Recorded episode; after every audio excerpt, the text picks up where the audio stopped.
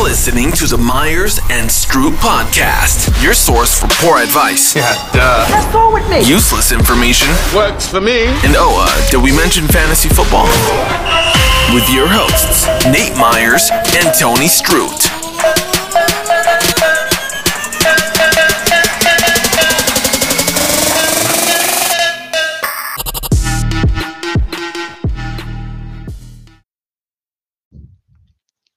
All right, we're live.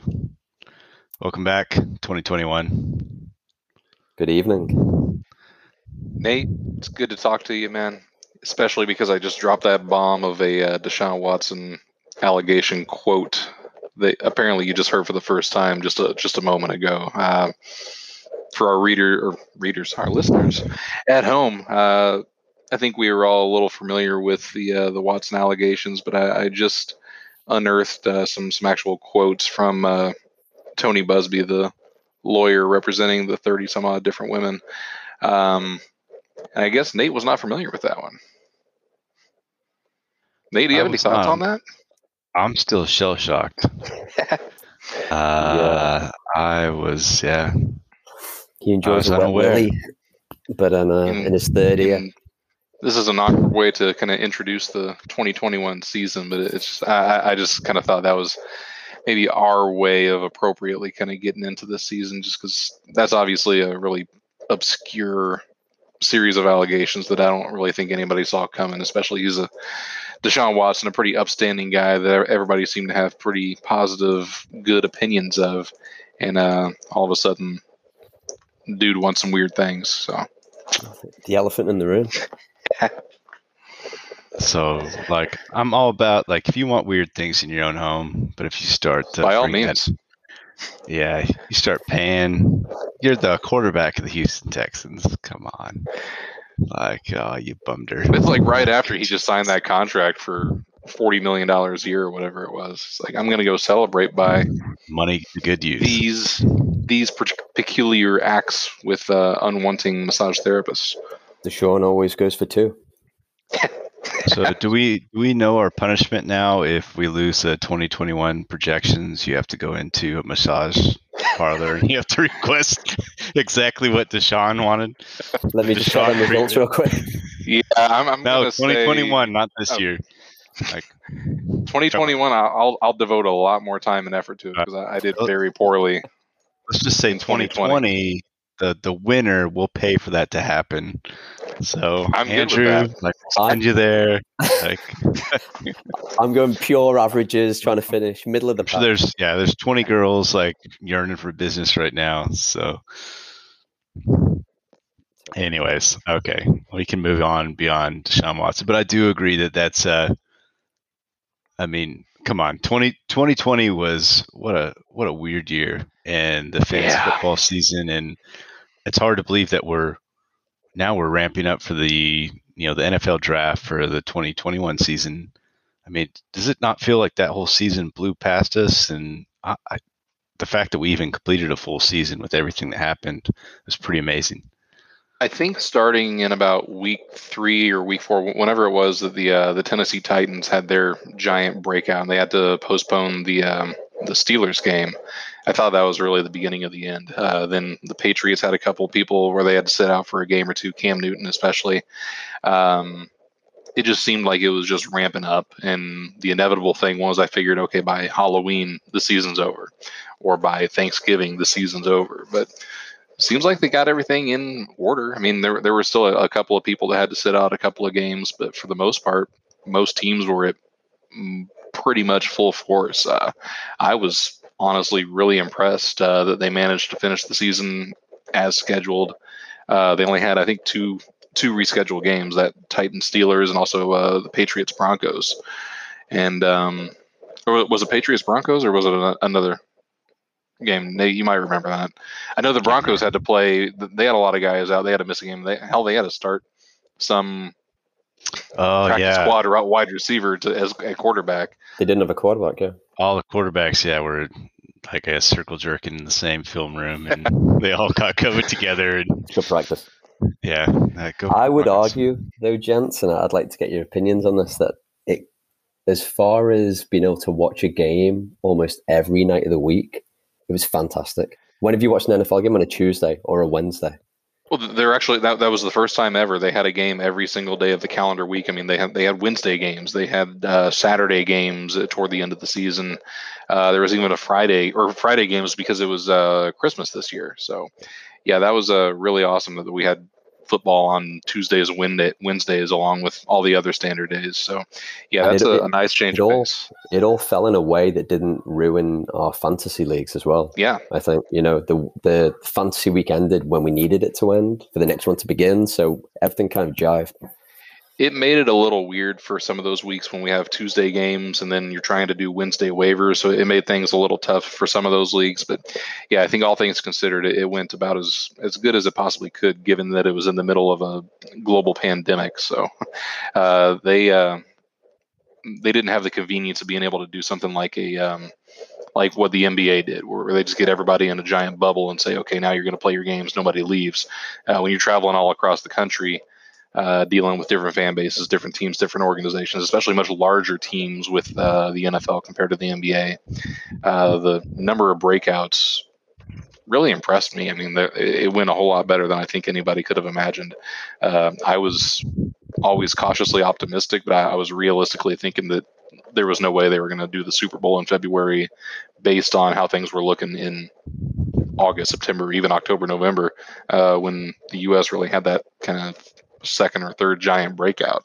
Uh, it was still going on, and the NFL persisted, and kept going, and it still kept this uh, playoff schedule on on schedule. And then, uh, yeah, finished with goddamn Tom Brady winning another one.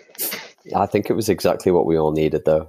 You know, that mental escape during sure. the last year when you know a lot of us couldn't even leave the house. So it was it was great that they were able to get the season going the entire time. So, what do you think about all the uh, the players that chose to to stay out for the 2020 season? Do you think they're regretting, or they think that? Just curious to get your opinion on that. I know a couple of people did specifically because of concern for family, like they, they just had a child, or they were expecting a child soon, or they, they had their their parents living with them that's immunocompromised or something like that. So I, I don't think any of those guys have regrets, but um, that that that only represents a handful of the people that sat out. So I, I can't speak for the others. I know they actually had a pretty decent like severance package or consolation prize, whatever you want to call it, for the people that chose to stand and sit out. It was a flat fee, so it didn't matter if you were Patrick Mahomes or third string uh, tight end. Everybody got the same five hundred thousand dollars or whatever it was if you elected to sit out for the year.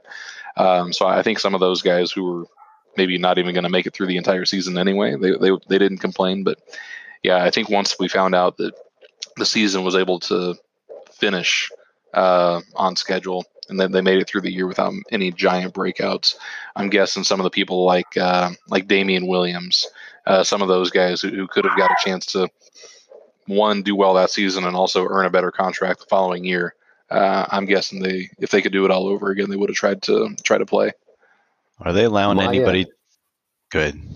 I was just going to say there was no team that lost as many players as the Patriots, right? Practically, it, it seemed like yes. you know a quarter of their team just held out, and I it makes me. It was a lot of their starters too. It, it wasn't yeah. just their their late backups. They, they had four or five starters that uh that decided to opt out.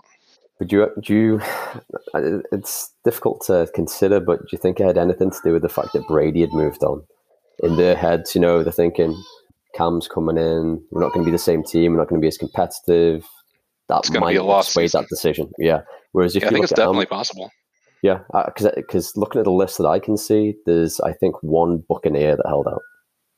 You know, and, and who's to say? You never know. But sure. a lot of Patriots held out. One Buccaneer held out, and they won the Super Bowl. Definitely possible. COVID and So, so Nate, what do you want to talk about first? You want to talk about NFL results? You want to talk about fantasy results? You want to talk about specific leagues? Well, if you want to give a quick highlight on our team predictions, I don't think we need to go into like the deep dark depths and the weeds of what we sure. did.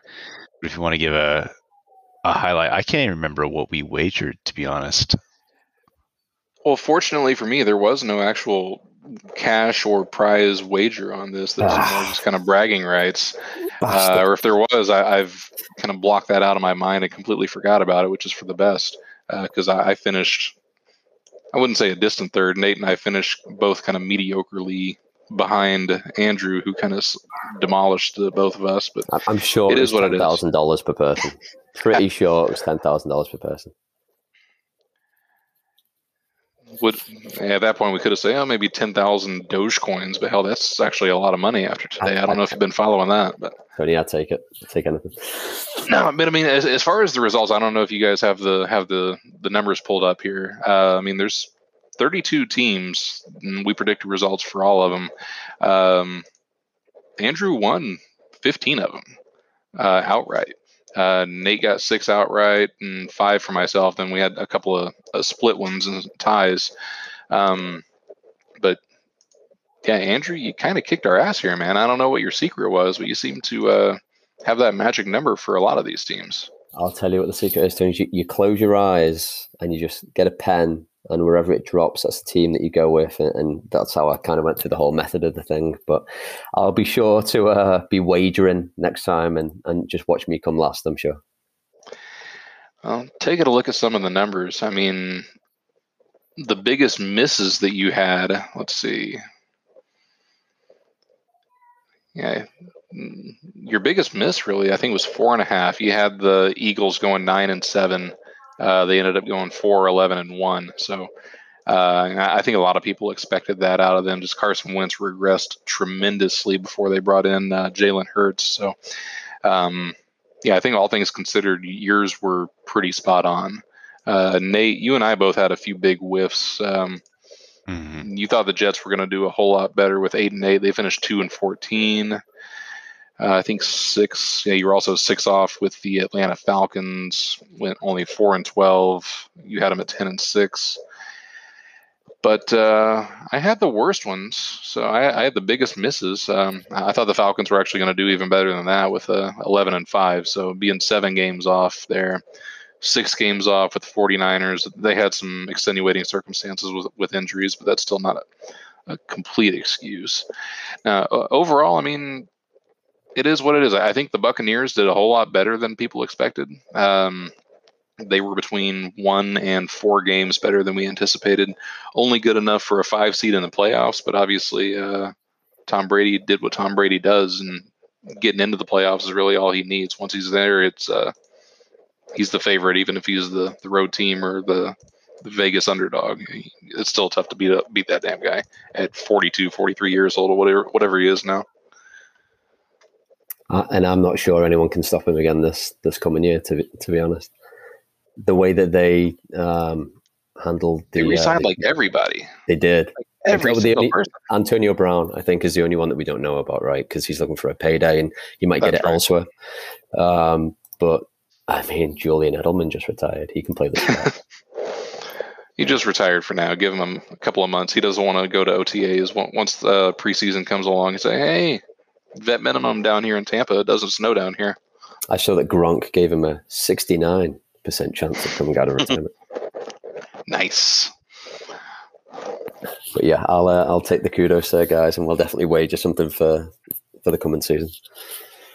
Yeah, I think I need to put more of an effort into it because I think pulling numbers out of my ass for the Falcons and, and these other teams was a little uh, short sighted.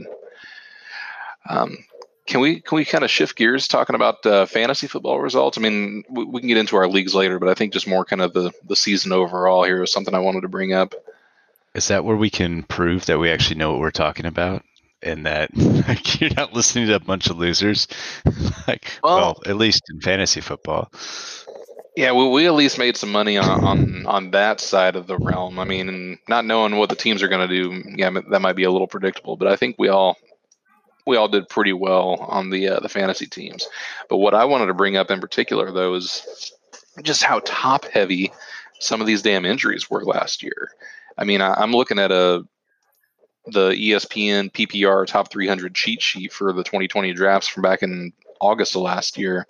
I mean, number one, Christian McCaffrey, guy missed like 13 games.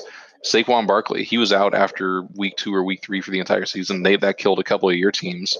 Mhm. Uh, Zeke Elliott, I mean, he wasn't injured necessarily, but he was just terrible toward the end of the season. Dalvin Cook missed a couple of games. Uh, Alvin Kamara was really the only one that was healthy the entire time. Him and Derrick Henry, but uh, Michael Thomas missed about half the season. Uh, Miles Sanders missed a couple of games. Kenyon Drake a couple of games.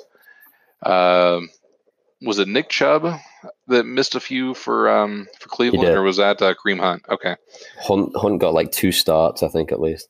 Okay, so yeah, Chubb missed a couple games. Joe Mixon missed uh, two thirds of the season. Aaron Jones a couple of games. Julio Jones a lot of games.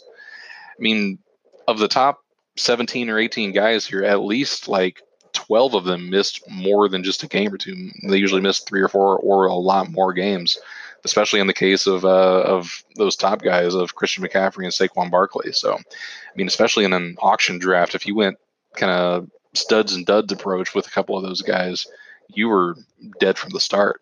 Uh, I mean, it, it's hard to get off the ground if you spend two thirds of your budget on Saquon Barkley and Michael Thomas, and both guys are effectively worthless by uh, by mid September. I, I mean, imagine how good you would have felt coming away from an auction with Barkley and McCaffrey. yeah, And then you, you think you got the, the, the top two running backs and you're stacked, but then yeah, come come week three, it's uh, Yeah. dead and buried. yeah. Yeah, so it, I mean, I think we all probably had at least one or two shares of, of a couple of these guys in, in our various leagues, but man, it was just painful seeing these guys drop like flies. And obviously, it's got to be partially or mostly attributed to the fact that off season was completely atypical. Uh, preseason was non-existent. Uh, the opportunity to kind of ramp up that training and get ready, get in game shape, was just simply not there. Uh, some teams maybe did a little bit better than others, but every team dealt with injuries, and this year especially, those uh, those top tier kind of superstars felt it kind of more than most. And for a, from a fantasy perspective, it was just painful to watch. So, speaking towards this season, because it's becoming 17 games instead of 16, is it three preseason games? I think it's down to two now. Down to two with the 17. So they get, I guess, one game off than what they would normally get. Uh, I mean, technically the team does, uh, but I mean, realistically, in the preseason, the the starters are going to play that third game and maybe a couple of drives in the second game. But for the most part, it's it's really just kind of cutting down on the evaluation time they're going to get for those end of the roster guys on figuring out who's going to make the cut and who's not. But uh, I'm sure that just places a bigger emphasis on OTAs and team practices instead of any other games uh, against other teams. Um, I, I know that moving down to two preseason games was the compromise that that a lot of the uh, the people in the um, in the Players Association wanted to do if they were going to go to 17.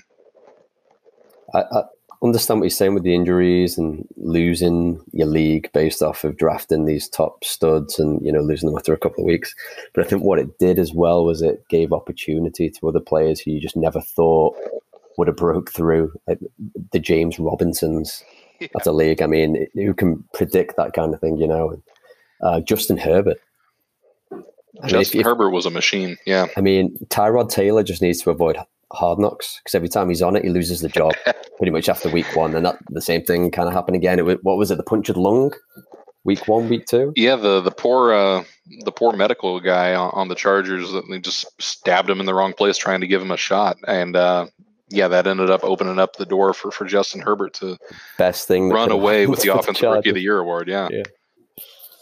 And, and I mean, think of the other guy. I mean, there was a lot of rookies that kind of came out of nowhere. I mean, I'm just looking looking at these rankings. I mean, Chase Claypool, 196. He was a, a top six, top eight fantasy wide receiver for a, a couple of weeks there early on in the season. Um, Justin I mean, Jefferson. Justin Jefferson was was a monster. Um, and Jonathan Taylor kind of went from. I mean, they all thought he was going to be good. I don't think anybody thought he was going to be as good as, as he was at the end of the season. Yeah. Obviously, with Marlon Mack going down, they gave him a lot more opportunities, but he turned it into. I mean, he's a top five, top six uh, running back going into the 2021 season now, which I don't think anybody really saw coming, just given the amount of other running back talent that's around the league. So to put him up there with Alvin Kamara, Dalvin Cook, Derrick Henry, I think that says a lot for a, a second year guy like him. I feel like Stefon Diggs as well really proved the point. Absolutely. wh- When he moved to Buffalo and was like, oh, okay, well, maybe he'll catch a few deep balls and, and, and take a few, you know, get a touchdown here and there. He's not too reliable. And he was just Mr. Dependent for that team and um, helped them get to the playoffs.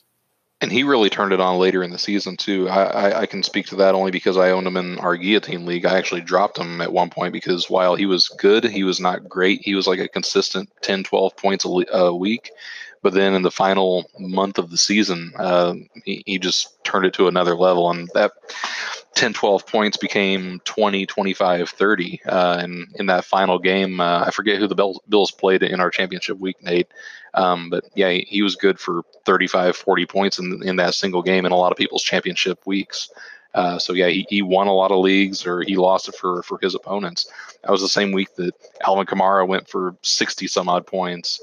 And uh, th- there were a couple of monster performances and a, a lot of duds like DeAndre Hopkins, Aaron Jones, and a few others. So a lot of those superstars were were either killers or were saviors for a lot of teams this year. It wasn't just they they did okay; they, they, went above and beyond, or they just completely collapsed in, in that final championship week. While we um, while we're catching up on last season, I've got a few trivia questions for you both before we move forward, if you don't mind, gentlemen. Bring it on. Okay, five questions. Um, take turns, and who answers first? I'll record them, and then once we've gone through all five, we'll go over the answers real quick, and we'll see who did better.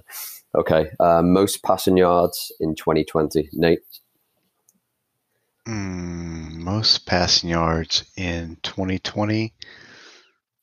Am I timed as far as how, how long I have to answer this? 10, 10 seconds should be I'm not going to Google it, obviously. I can't do it.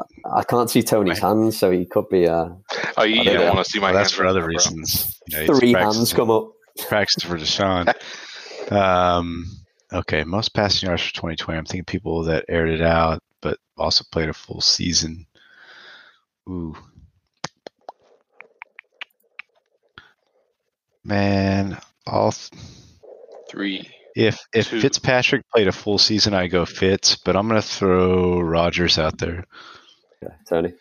Okay, uh, I know that one. That's uh, Mr. Buttfingers. Deshaun Watson was number one last year. Really? Okay. Well, we'll, we'll come. We'll come back to it. Tony. We'll come back to it. No, no spoilers. Second question: most receptions last season. Tony, you go first. Ooh, receptions. I mean, I actually know that Stefon Diggs had a ton of them, but I don't know if he was number one. Uh, thinking around for those volume wide receivers or tight ends, uh, you know, I'm actually going to lean Kelce. Uh, I'm thinking Travis Kelce might be a kind of a trick answer there. Most receptions? Are you saying? Are you being receiver specific? Anyone who can catch a ball with the two hands, Anybody catch a ball with their two hands? Oof. well, even one hand, I guess.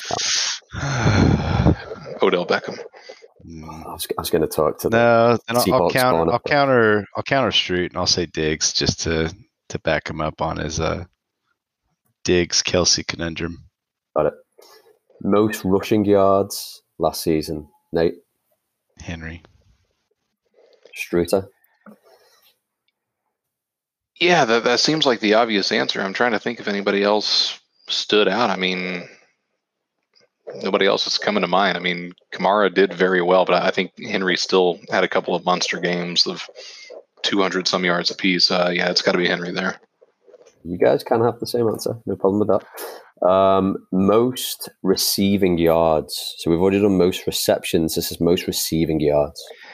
Yeah, receiving Packers. yards. Uh, I think that one's me first. Um, You heard my Yeah. answer, so I, I didn't hear something. I, I heard you starting to talk, but I wanted to make sure I get to go first. He said Duke Uh, Johnson. See, yeah, I mean Davante Adams seems like the the easy answer, but he didn't really do a whole lot of seventy-five yard bombs. Um, I remember at one point, um, Kelce was actually leading all receivers in both yardage and receptions, if I'm re- remembering correctly. I don't know. Um, yeah, I- I'm gonna. Just, I mean, damn, Tyreek Hill, Mike Adam, or um, oh, Mike Evans, um, Calvin Ridley. I'm just trying to think of all these different names. Yeah, I'm, I'm going to stick with Davante Adams. that was my answer. He's also Jefferson Womp was womp. my close number two, but Last one is most touchdown receptions of last season. And that is Mr. Myers to answer first. touchdown receptions. Hmm.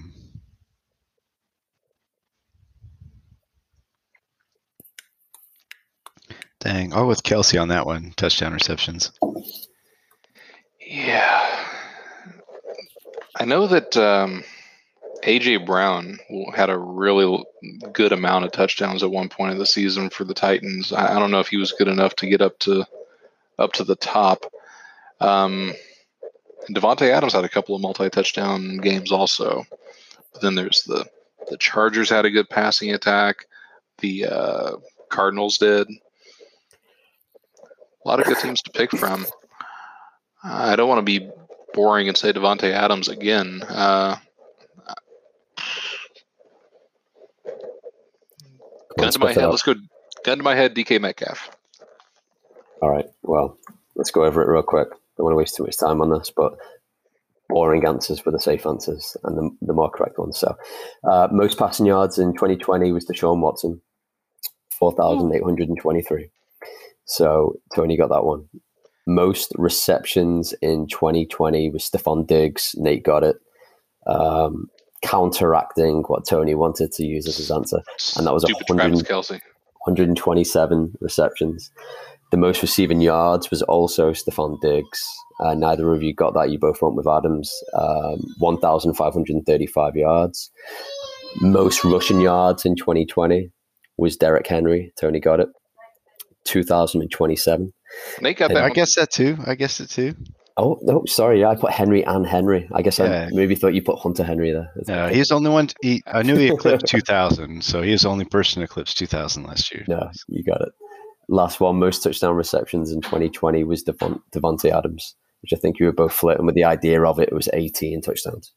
It was it was boring saying the same guys over and over. We tried to mix it up, but yeah, I think those those same guys really just kind of covered uh, all categories last year. So you guys actually tied in um, Andy's little trivia co- corner there. So there you go. Hell yeah. Well, should we move on to uh, our 2021 leagues, or you want to talk about the rookie draft first? Uh, what's what sounds good to you, Nate?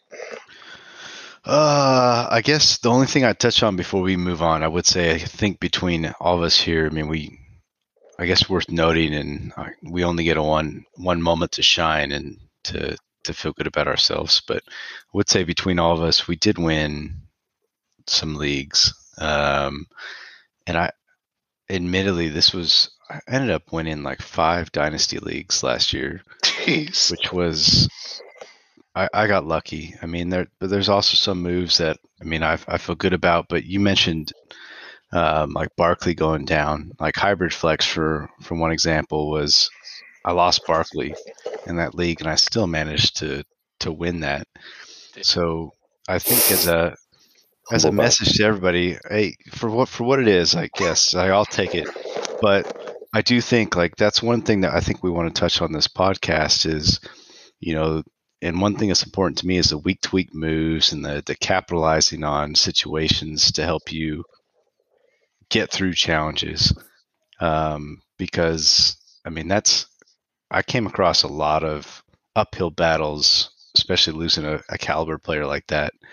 And how do you how do you take advantage of that? How do you wager future draft picks? How do you you know how do you position yourself to still win versus just kind of getting by? So I think between all of us, I mean, I know we we all did really well last year. We all play a lot of fantasy football, and I've listened to a lot of podcasts, and the guys talk about how they did in their leagues. Like, oh, I took like sixth, seventh, eighth. I'm like, why the fuck am I listening to these guys? like, you know, so it's I want to listen to people that win, and I know it's not possible to win all the time, and sometimes you got to rebuild in some of your leagues. But uh, at least I wanted to give us some credit here that you know you are listening to you're listening to some winners. can I, can I uh, interject there just quickly?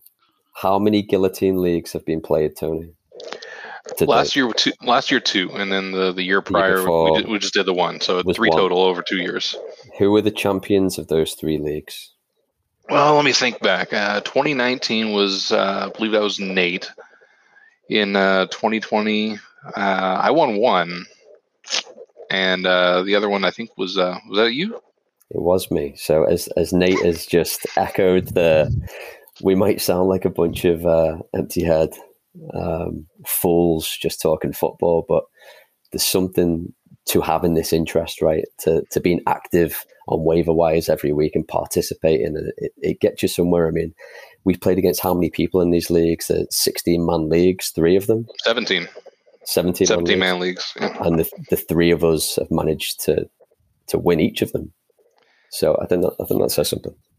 And, and I mean, I, I can sing the praises of the guillotine leagues for for days, uh, just because I, I love so many aspects of it. But uh, relative to another single season league or even a dynasty league, you're you're kind of locked into your roster whenever you draft them. Or for a dynasty league, it could be the team that you drafted three or four years ago or longer. Uh, so you've only got so much you can do with that. I mean, Nate was able to move and shake uh, with his hybrid flex roster, even without Bar- with Barkley going down, and still managed to pull it off. But uh, in those guillotine leagues, yeah, you, have got to figure it out from week one to week two, week two to week three. Every single week, you're going to have to make those roster changes. You're, you're not just looking for. I'm, I'm drawing a blank on some of these like mid-tier uh, free agents that, that pop up in the middle of the season. I mean, you got to figure out how to go after the the Derrick Henrys and the Travis Kelce's when, when they somehow pop up on the waiver wire, and uh, being able to balance those budgets, those free agent auction budgets, um, free agent acquisition budgets. Sorry, uh, managing your rosters, figuring out the starts and sits, taking care of the bye weeks, injuries, COVID. Uh, there's a lot of variables in place, and I think especially last year, being able to coast. Well, I wouldn't say to coast, but at least to survive 16 weeks in a row. Uh, maybe not the best team, but at least not the worst team every single week.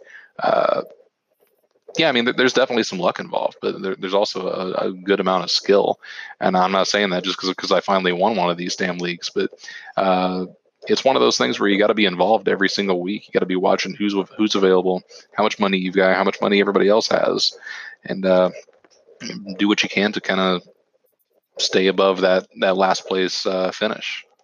I, th- I, think it's a real it's a real mindset change to normal season long and normal dynasty where you generally rate players based of of where can I see this guy being in a month? Where can I see this guy being in two months? Instead of looking at that, you're you're more so looking at that weekly projection. Who does what he play this, next week? Yeah. What can this guy get me this week? Because that because if I get to next week, I'll think about it then.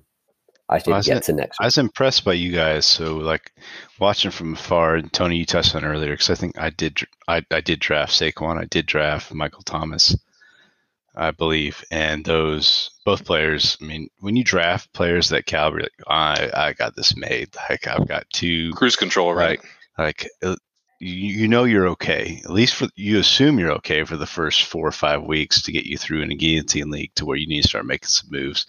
But when both players go down, at least Saquon out, like ACL, and Thomas down to major injury that puts him out, you know, and everything's just turned upside down. Uh, you know, I got I got run out quick. But watching you guys navigate through the COVID challenges, and in, uh, when games were getting called off, and a player that you thought you had you could depend on, all of a sudden was not not going to be playing that week. Um, it was I enjoyed just watching you guys. It just added another element of you know s- strategy when you're trying to put together your rosters. It was really cool. And I think especially because for some of those guys, like the Michael Thomases and the Christian McCaffreys, that we didn't realize they were going to be out for as long as they were. So when Christian McCaffrey got his team got dropped in week five or week six or whatever it was in the the the big guillotine league. Uh, I added him. I spent like a, a third of my remaining uh, auction budget, and uh, he was sitting on my on my damn bench the entire time. I was waiting for a chance to finally put him to use. I also grabbed Mike Davis because he ended up obviously playing the entire time. Um, but yeah, I was thinking, okay, he's going to be back in two or three weeks maybe, and the the dude just sat on my bench until I finally cut him in week 15 like finally at the point where i realized that they're just going to finish them off for the year so a lot of us not just the teams that dropped out even the teams that still made it we were trying to hedge our bets the entire season and so it worked out for some it didn't for others um, one of the the keys to me scraping to an 11 point victory in my final was I had 63 points from Kamara, 63, and I was feeling great about myself. Right, who's going to catch me? 63 points from Kamara. And I was and playing came, against him in mine, yeah. Uh, uh, but it, it, came all the way down to the wire. Um, Azar, I think it was, who I played against. Yeah. Davante Adams just went nuts. Travis Kelce went nuts. Patrick Mahomes went nuts. And this, and I was freaking out, just sweating my butt off. And I was like, Kamara scored so many touchdowns. This is unreal. I, sh- I should be untouchable right now, and I wasn't. I was in the same situation because I, I, thought I was going against Kamara. I thought, okay, that was a, a, Thursday night game or whatever that was. I thought I was dead in the water. Uh, but then he had a couple other guys. I think he had Kyler Murray. No, he had uh, DeAndre Hopkins, and I sat Kyler Murray, just kind of hoping that Hopkins would have a bad game as a kind of a hedge there uh, and and it worked out because uh, they had a pretty mediocre game on Friday or Saturday night, whatever it ended up being. And after a few more guys, like uh, some of his guys did poorly, some of my guys did pretty well on Sunday. I thought, okay, maybe I've got a chance here. And then yeah, I think it was Davante Adams had a, a big Sunday night game, and then I, I still needed some a good performance from Josh Allen and Stefon Diggs on Monday night. And sure enough, they, they had a the best game of their season. So I ended up uh, having a pretty decent victory there. But yeah, that that week especially was just ridiculous on seeing how sweat right it was a sweat how how much stress i had over i mean a couple hundred bucks i mean in, in the grand scheme of things it's not exactly a life-changing amount of money but it was still something that that because we still devoted time every damn week to that thing that you didn't want to finish in second place I, I, I, can speak to you McCaffrey call from a moment ago because I'm looking at my team in that final. I still have McCaffrey on my bench. That's how attached to him I was. Not willing to give him up just I in wasn't case. going to give him up. I think yeah. I, I, picked him up like six weeks earlier. Practically spent my entire budget on him. I was not going to give him. You know, I, I, couldn't do it. You know.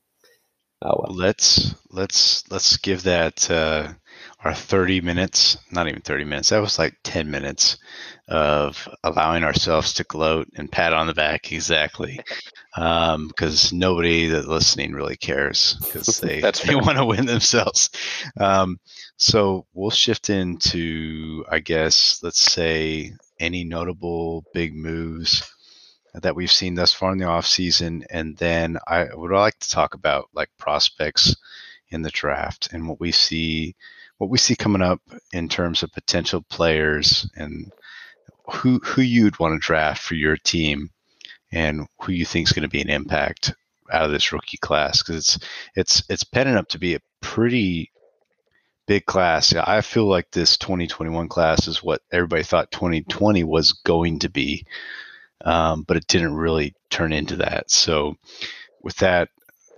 NFL latest big moves. I mean, is there anything notable? I guess started with you, Andrew, that that really comes to mind? Um, are you kind of first big move? I'd say the team that looks like they've won. One of the teams that's won the offseason so far, if you're a fan of this team, I'd say is Arizona. Bringing in James Conner to play with Chase Edmonds, bringing in JJ Watt, bringing in AJ Green.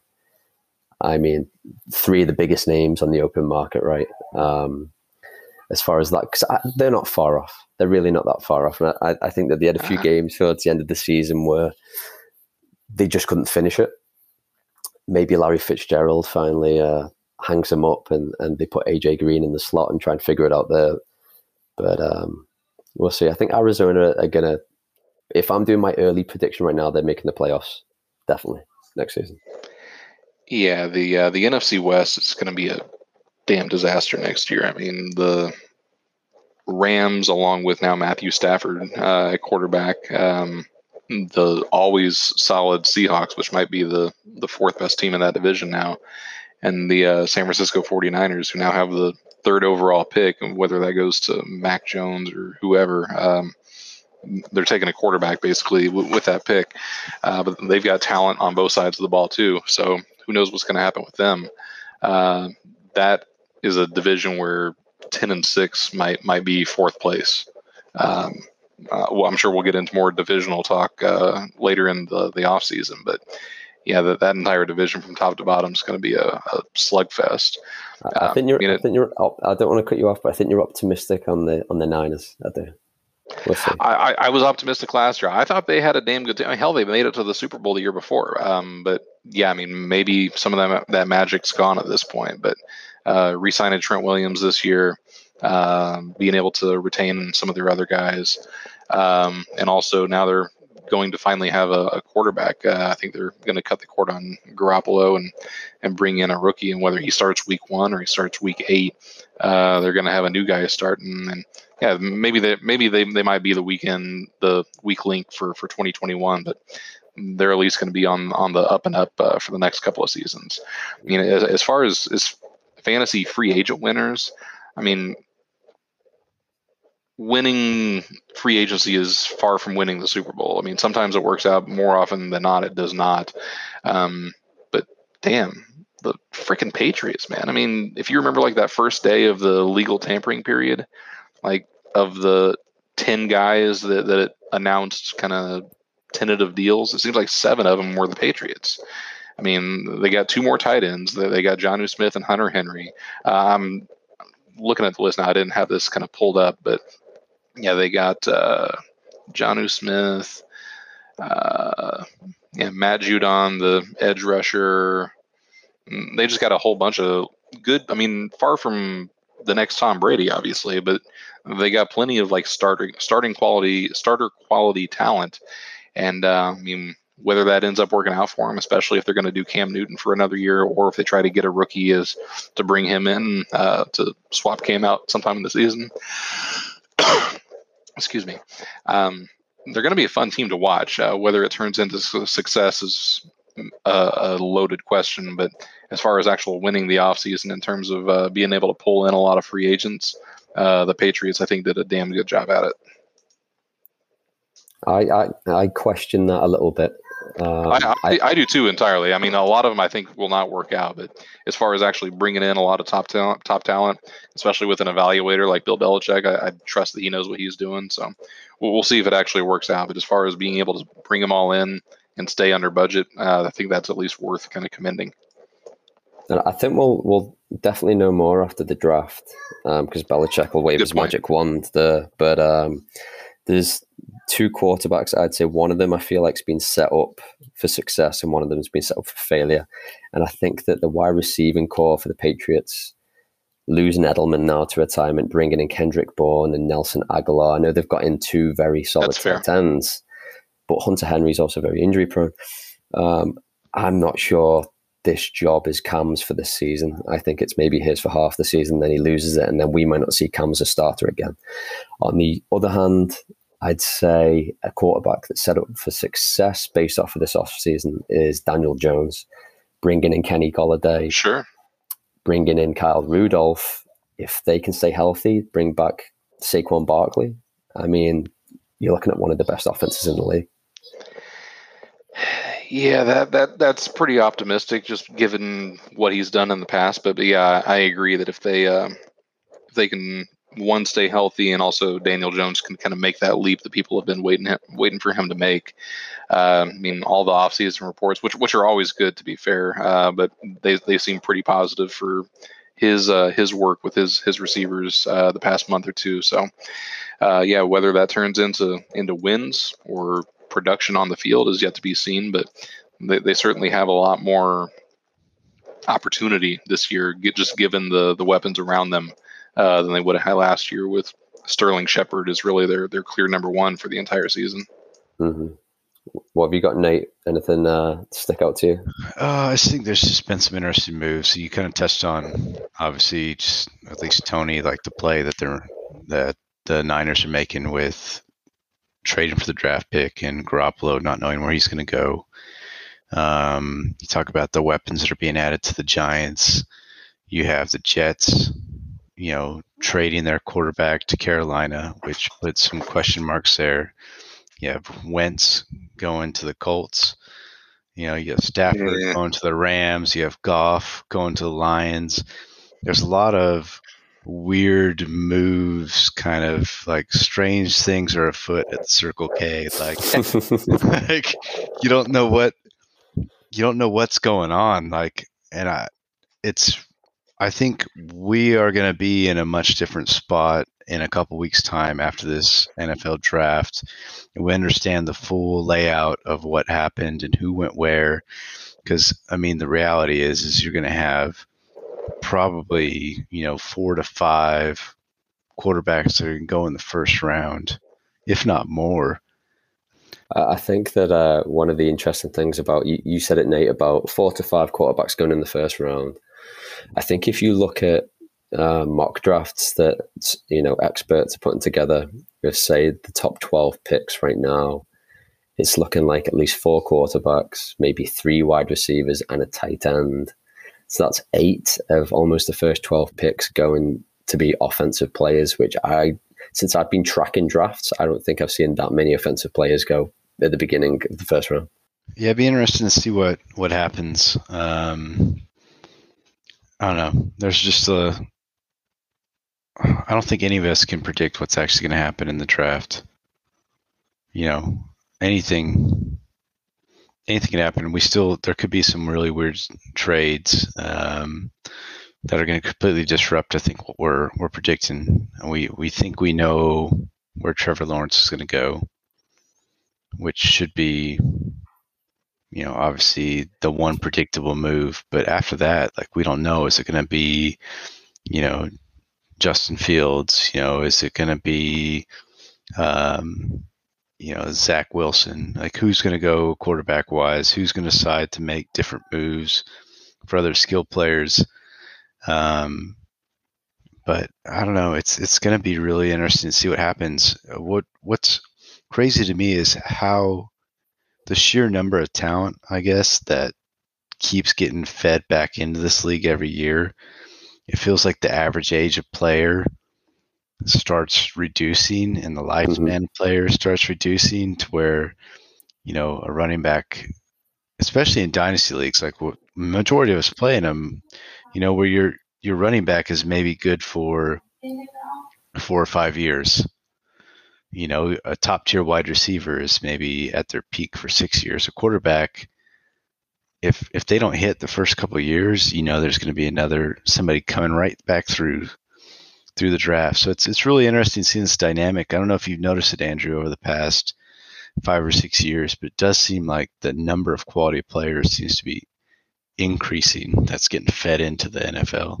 Uh, we we talked about this earlier today, and we said that what's the one position in the league that you, if you come out of the draft and you just completely mess up your rookie year, which position could that really kill your career? And that, that's quarterback, right?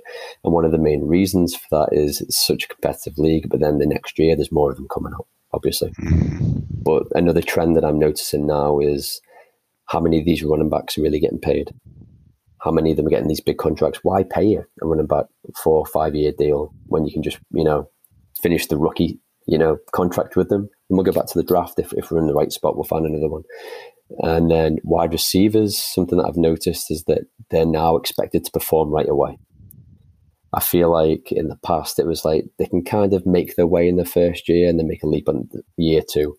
We're starting to see these these college guys go straight out, you know, right on the field and, and making plays immediately. And then the last one is the tight end. And I don't think we've seen a tight end come straight out of college and be an impact player in their rookie year. I think Hockenson came somewhat close, but there isn't really anyone. But what we're reading on Kyle Pitts is what he's the highest rated tight, highest rated tight end coming out of college than any tight end. So it's the this year. This could be it. I, I'd like to pick Mr. Stroop's brain for a moment. Um, Pick it. Don't pick his which- bum. Pick his brain. Like I'll try my best there. Um, Mr. Stroot, no, nobody has more upcoming leagues in their mind than you. It, it baffles me how they can be contained inside of that organ inside of your skull. It's because I don't think about anything else. I'm a pretty simple dude. It's fantasy football, maybe porn. That's about it. What what's coming up for you? What would you say is is the the next thing for for this current season? Well, uh, I mean this this year in particular, I, I really want to get that second uh, Sunset League off the ground. Uh, I know a lot of the people in our Slack chat kind of, if they've been paying attention or they looked at the email I sent, they kind of know what's going on. But uh, I mean, we always try to do dynasty leagues that just go on forever, and even if you hate your team, you kind of feel obligated to continue just because you don't want to be that guy uh, that, that, drops out after four or five years just because your team is shit. Uh, and also, there's single season leagues that they're fun. You, you, love your team, but then come December, you're done with them. So uh, I'm trying to get that best of both worlds where we have a, a dynasty league with a defined time frame. Uh, and I think five years is a good amount where you can use a uh, any kind of different strategies to build some kind of team they can win and collect some cash at some point in those five years. You can do that kind of superstars now, or you can go with some uh, high risk, high reward rookies and, and younger players. Uh, decent amount of money just to keep everybody involved. And, and then there's a, a, lot of other terms that I'm trying to implement too. Uh, we, we, Nate and I tried to do this for actually we, we did do this for another league uh, two years ago. Uh, so it's going into our third year now. That's the one that we were talking about before, where he beat me uh, with goddamn Josh Allen on Monday night. Um, the the one downside to that league was just it was poor communication, or I don't know what way we want to attribute it to, but a couple of people didn't show up for the draft. Uh, a couple others showed up late to the draft, and with an auto drafted team, you're kind of screwed in a league like that. Uh, I mean, one of the teams got stuck with Le'Veon Bell, like New York Jets era 2019 Le'Veon Bell, accounting for 61% of their, their auction budget. Um, you can imagine what the rest of his team looked like as a result. Um, but in a five year league, that it doesn't just handicap you, it, just demolishes your, your chance of uh, being realistically competitive. Uh, so while I'm loving this league, I'm loving my team. Uh, there's realistically about five or six teams that can compete, especially with a couple more years to, to make some changes. And then two or three that could if they get super lucky. But then there's another two or three teams that are just kind of dead in the water. And I'm thankful that they're still playing, but uh, I, I, don't know if there's any any chance they're, they're going to do a whole lot unless they make some tremendous uh, trades and draft picks uh, in the next couple of years. So wanted to try that again this year. Um, hopefully, get a, a, new combination of people. Uh, we've already got it half filled, including both of you gentlemen. So thank you for for joining that. Uh, but we're, we're, looking for some more fresh faces uh, that can think they can climb in the ring and and, and kind of take some money off of us. So I say so bring are, it on. If you are confirming that I can play in that league.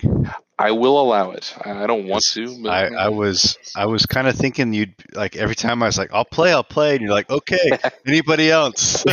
so, so, nobody else wants to play. Nobody yeah, at all. Like, I guess we'll play with nine. Like, oh, I'll be ten. I'll be ten. Oh, nine it is. like, you're like that obnoxious kid in the front row of the classroom, always holding your hand up, and teachers like anybody else have an answer here. Like, no, nah, I guess we'll call on Nate. Uh, no, I mean I can go one of two ways ways. I mean, we can either get a whole bunch of clowns who don't know what they're doing, and then it's easy money for the rest of us, or we can make this competitive as all hell. I, I want to get you in. I want to get Nate, get Eric. Uh, I'm sure you got a couple other people in mind that we might be able to get. And yeah, you, you get 12 dudes who know dudes or gals that, that know what they're doing. Then uh, yeah, every single year is going to be a slugfest, and uh, especially with the multitude of strategies you can have there. Uh, I mean, obviously somebody's always got to finish last, but damn, I mean, you get 12 people who are on top of their game, that's going to be a, a, really competitive league. So hopefully, if, if anybody's looking for legit competition instead of just easy money, uh, I hope they'll be willing to throw their hat in the ring. I um, you neither with the, neither of you will believe me, but I've just had an epiphany um, of a league it's it's not in our pre-show notes. I know that we meet for five hours prior to every single show to to really iron out everything we're going to talk to, but it's called the relegation league, and the way that I picture it in my head is it's two leagues. Um, you cannot be in both leagues. Obviously, it's ten man, hundred and fifty dollar entry for the main league. The other one's a fifty dollar entry for the other league. That's for people who aren't comfortable with putting up the money. If you finish in the top two of the $50 league, you win promotion into the big league. If you finish in the bottom two of the big league, the $150, you get relegated to the other league. Now, I still need to obviously iron out a few of these details, but I can foresee it as being somewhat of a dynasty where the two that get promoted have to inherit the bad teams that got relegated and they've got to figure it out, turn it around. But that's that's the way. And vice versa, the ones that get relegated you know they get treated, but they get the best teams from the from the fifty dollar league. And I just like the idea of a, a, real punishment in a league, and I don't think I've been in one. I'm not sure if you guys have.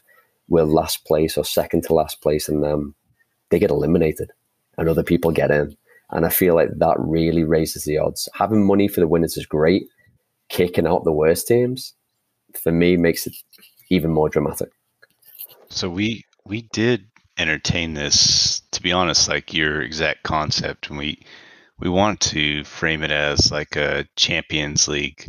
Mm-hmm. and tony i'm sure you kind of remember it mm-hmm, as absolutely. well we, we, talked about this exact concept. And how do you do it? Do you pull the the top winners like the the first and second place in the previous year to to then gain entry to your champions league and whoever else wants to be in potentially is in your your feeder league, whatever it may be, a second tier league, and you get relegated if you're not if you're in that bottom, maybe the bottom four get relegated, and the top four, the other can move up. Some somehow to I, I agree with what you're saying. I think it's really cool the concept of you know there is a a punishment to being horrible but at the same time, you know, there are going to be moments across the board where you do have to genuinely rebuild.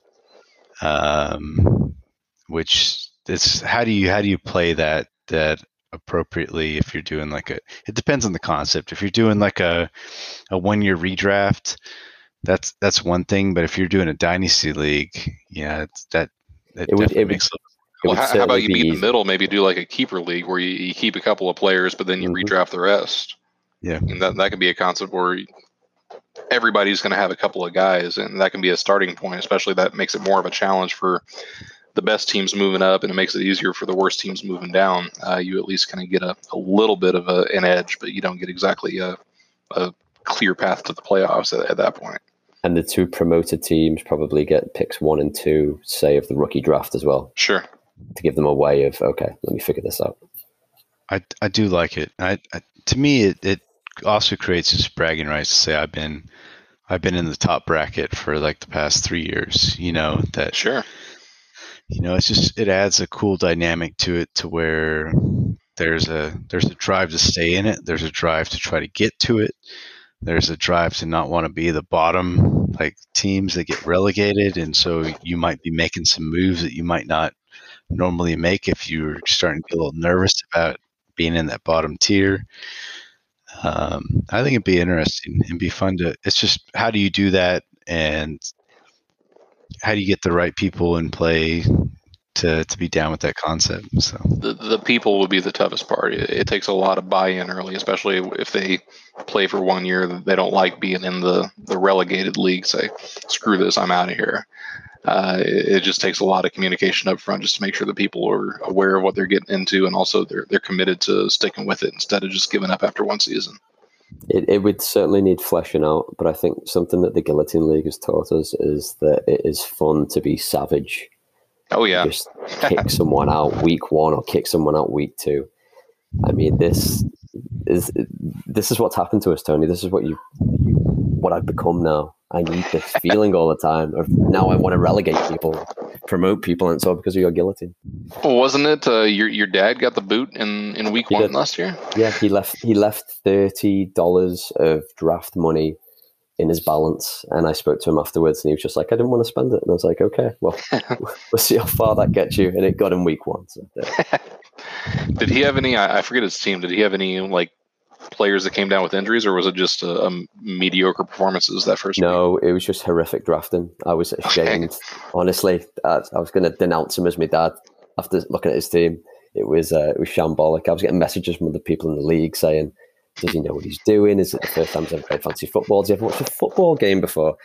And I, I just didn't want to answer the questions. And then he, he, I think it was Nate that eliminated him week one as well. Which, uh, yeah, Hey, like his his roster was very like he he filled all his spots very quickly. That he he treated and, it like a season, like a one season. League. Yeah, and he had he had mediocre players across the board. Like all all areas were covered. He had some depth, but it just wasn't. You know, that's something that maybe you could use as maybe like a dynasty strategy, or maybe like a he, keeper he strategy. Three quarterbacks. yeah, it, but in a in in a concept like guillotine where you need to have you need to have one or two players that can carry you through the first couple of weeks you know versus just mediocre where it just it leaves you open to just get railroaded by other teams then i don't know. Anyways. I, the be- the best part of that just quickly was about an hour and a half after he'd already finished he was the first one to finish his team in that draft and we were all still going for like another two hours. An hour and a half after he was done, he messaged me and asked if he could leave. I was like, I was like, what, what are you still doing here? What are you still doing here? So that was, uh, that was great. No, just staying. Wait Lose until we're done. All right, so just let's let's go ahead and shift a little bit. So, 2021 rookies. Let's just top three. Who you're most excited for? Who is your top three? And I, I know who Tony. I've seen one name that he continuously mentions, but I'll I'll leave it to you to say. So Tony, I'll put you on the spot first. Who are the the top three? And let's let's just be a little bit more finite. Let's just let's call it a uh, let's say a superflex dynasty. Oh man, as in who I think would go one, two, three. No, who you're most excited about. It doesn't necessarily mean that you're like in a need to draft a quarterback, but who you're most excited about. Like who, if you, I guess I'm trying to think through it a little bit because obviously that makes it quarterback heavy, but you know, I'm curious to know maybe super flex or standard, um, who you're liking. Well, I mean, in quarterbacks, I mean, obviously Trevor Lawrence is, is going to stand out there. So, I mean, I, I think you've got to throw him in just because he's going to have the highest expectations, and, and they're they're the Jaguars are going to give him a ton of weapons and opportunities here. They're, going to have they're expecting playoffs probably in year two, year three with him, uh, or I think they they want to get playoffs by that point. So I think they're going to continue loading him with talent, and if if things play out, I mean, I, I, think he's got potential to be that kind of top ten quarterback by year two, maybe top five quarterback by by year three. So I mean, if he lives up to his expectations, he's going to be that that next big thing. Uh, I mean, as far as quarterbacks, I mean, there, there's a whole bunch of other guys. I mean, you can talk about the Zach Wilsons and the Trey Lances and all that, but uh, it really kind of depends on which teams that they land with. Uh, especially if you get to a, kind of talent cesspool like the the Jets that you might just be screwed uh, from from draft night on. Um, as far as position players, though, I mean Najee Harris is who I'm really curious about. Uh, I mean him and uh, and Etienne uh, are both the clear one-two uh, running backs of the class, and then there's Williams and your dude Chuba uh, from Oklahoma State that are all kind of that second tier of of running backs, but uh, Najee Harris is like 6'2", 235. I mean, he's a big dude. I mean, he's the more Derrick Henry style running back versus a like a Darren Sproles running back. So he, has got some size. He's got some girth to him. Uh, I think with the right team, he, he can be a monster. And I'm guessing the team, or the player that you think I was going to talk about, who I am very interested in, is uh, what happens with Kyle Pitts, the uh, the Florida the Florida tight end. Uh, I mean, they're talking he can go as high as number four overall uh, to the Falcons. Uh, I mean, last year had two top ten or top twelve ish, whatever, uh, tight ends in the draft, or two years ago, sorry. Uh, so it's it's not exactly a a new concept, but this Pitts kid is apparently the the highest touted tight end in uh, the rookie draft like ever. And apparently, there's another kid coming out of A and M next year that's apparently even better. I don't know if that if, he, if he's going to live up to those uh, that billing uh, this next uh, NCAA season. But uh, yeah, Kyle Pitts, uh, everything that I've seen from him just shouts star.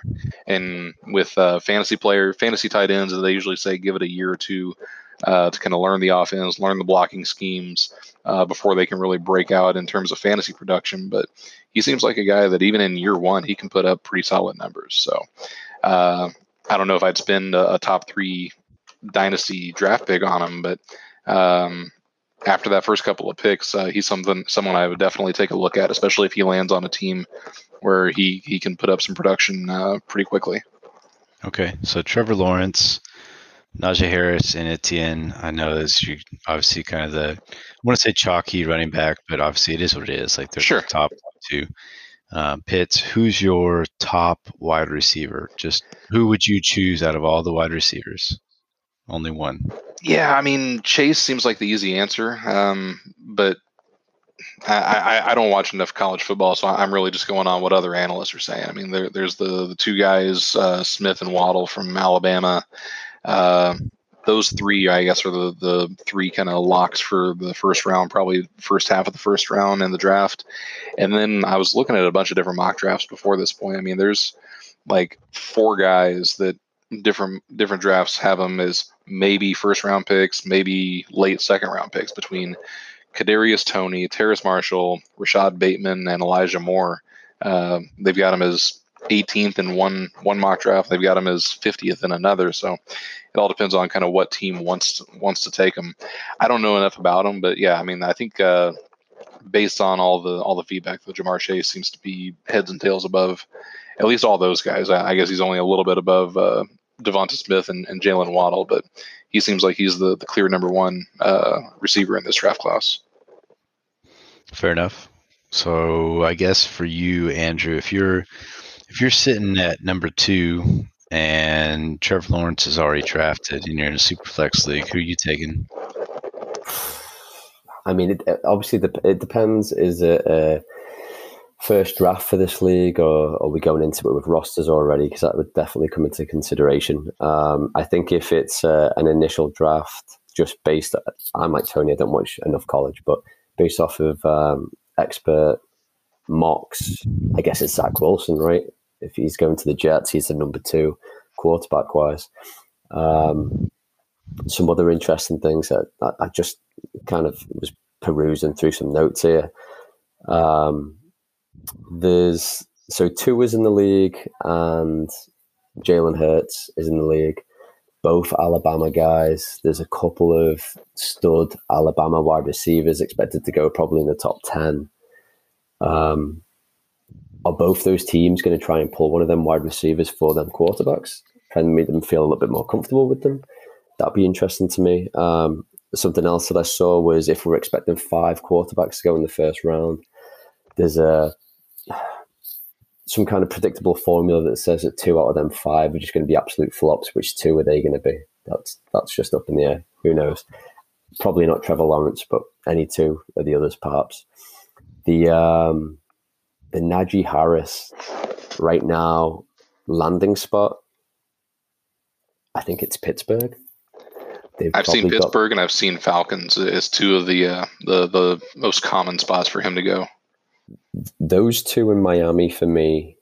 Or, I mean, you can always go back to the Jets too. Those four teams probably got the biggest holes at running back. Um, Pittsburgh sitting at 24 might be a nice spot to grab him, but the Jets are at 23. They're right there, right before them. So, well, and it also depends on what kind of running back they're looking for. I mean, I guess Etienne is a, a very different type of running back in terms of kind of the smaller, shifty versus the big bruiser. Uh, so, so if they want that Jerome Bettis kind of guy, they, they can go for Najee. If they want more of a traditional, smaller kind of mid-sized running back, then may, maybe Etienne's the, the, the guy they go with there. I, I, don't really, I can't really think of how they're offensive line is structured to handle. But I mean, I know that James Conner wasn't exactly a a Derrick Henry kind of player. So no, no, and I mean his body was failing him for the majority of last year as well. But and then the last one for me would be the, the Kyle Pitts, which Tony touched on, is who's going to go for him because right now, if you just read in anyone's column, it's first four picks of quarterbacks. We know where one's going. We know where Jets probably going to be at number two. Nine is at number three. Number four, what the Falcons going to do? We'll see. So, Pitts so that, is right there. He, he's going yeah, yeah. So that kind of leads into I know we're since we're getting uh, being aware of time, I'll kind of shift into a, a fun, quick exercise. So Andrew, I'll make this one easy on you. Uh, Jacksonville Jaguars on the clock. Are you? What position are you taking? Trevor Lawrence. Okay, Trevor Lawrence, quarterback. You don't have to name a position or no, a, uh, exact name, but you can name a that's position. the position. That's All the right. position. It's the, it's the Trevor Lawrence. All right, Tony Strought, New York Jets. QB. position you take? Okay, I've got San Francisco. Obviously, I traded up to take a QB as well, so taking QB. Uh, Andrew, back at Atlanta Falcons. What position you rolling with? They trade out with that spot. Someone trades up and takes a quarterback. Okay. Do you know who's trading? Patriots, Broncos, Panthers, Washington football team. I'd say Denver. Okay, let's say Denver. If, if, there's no Watson activity, it could be Denver. Okay, so let's just just for the fun of it, Denver moves up, and we're saying Denver's taking a quarterback. Is that what you're saying? Yeah. Okay, so then Struder, you got uh, since Cincy up at five. What position? Offensive tackle. I think okay. uh, the the kid from Oregon can't last too long. Yep. Give Burrow some protection. You know, yeah, he's going to need it a little bit. So Miami Dolphins from Philly. I'm going to say they go running back uh, to fill that slot. They might need some some defensive firepower, but uh, I think they're going to be staring at looking at potentially the top two running backs still very much available. Uh, something to counter. I mean, who else they have? I wonder though if they'll wait until pick 18 and try and pull a running yeah, back at that I point. think with the, the depth of wide receivers, I mean, they could very much pull the very like the top tier wide receiver on the board or the top tier running back, either one. Uh, they could even go Pitts, but they don't need to because they have Gesicki, or they could ha- they could take the number one defensive player um, on the board. Um, but I'll just make it interesting to say they go running back because I know it's a they've got a comp, a decent running back, I guess, but it's not a it's not gonna move the needle, I guess. So uh, puts Andrew back up D, or is it seven? Detroit. Okay, Detroit uh, receiver. Yeah, that's probably no brainer. Tony, Carolina. Yeah, I mean, how, how, many quarterbacks have we drafted so far? Three. Uh, we've done four. So Jacksonville, New York, San Francisco, and Denver that traded up for Atlanta's spot. Uh, I don't know if they're going to settle for the the fifth best quarterback at this point, but also, I mean, do they roll with uh, Sam Darnold? So I, think they might take this as a as a rebuild year and, and wait for a better opportunity to draft a quarterback. So I'll, I'll take a generic linebacker, something I, I don't know. I, I don't really know who the best talent is at that point, but go BPA in terms of talent and uh, plan for a quarterback next year. Okay, and I've got Atlanta at nine after trading with Denver, and I think that's an easy smash spot to take your man Pitts. Mm-hmm. That makes sense.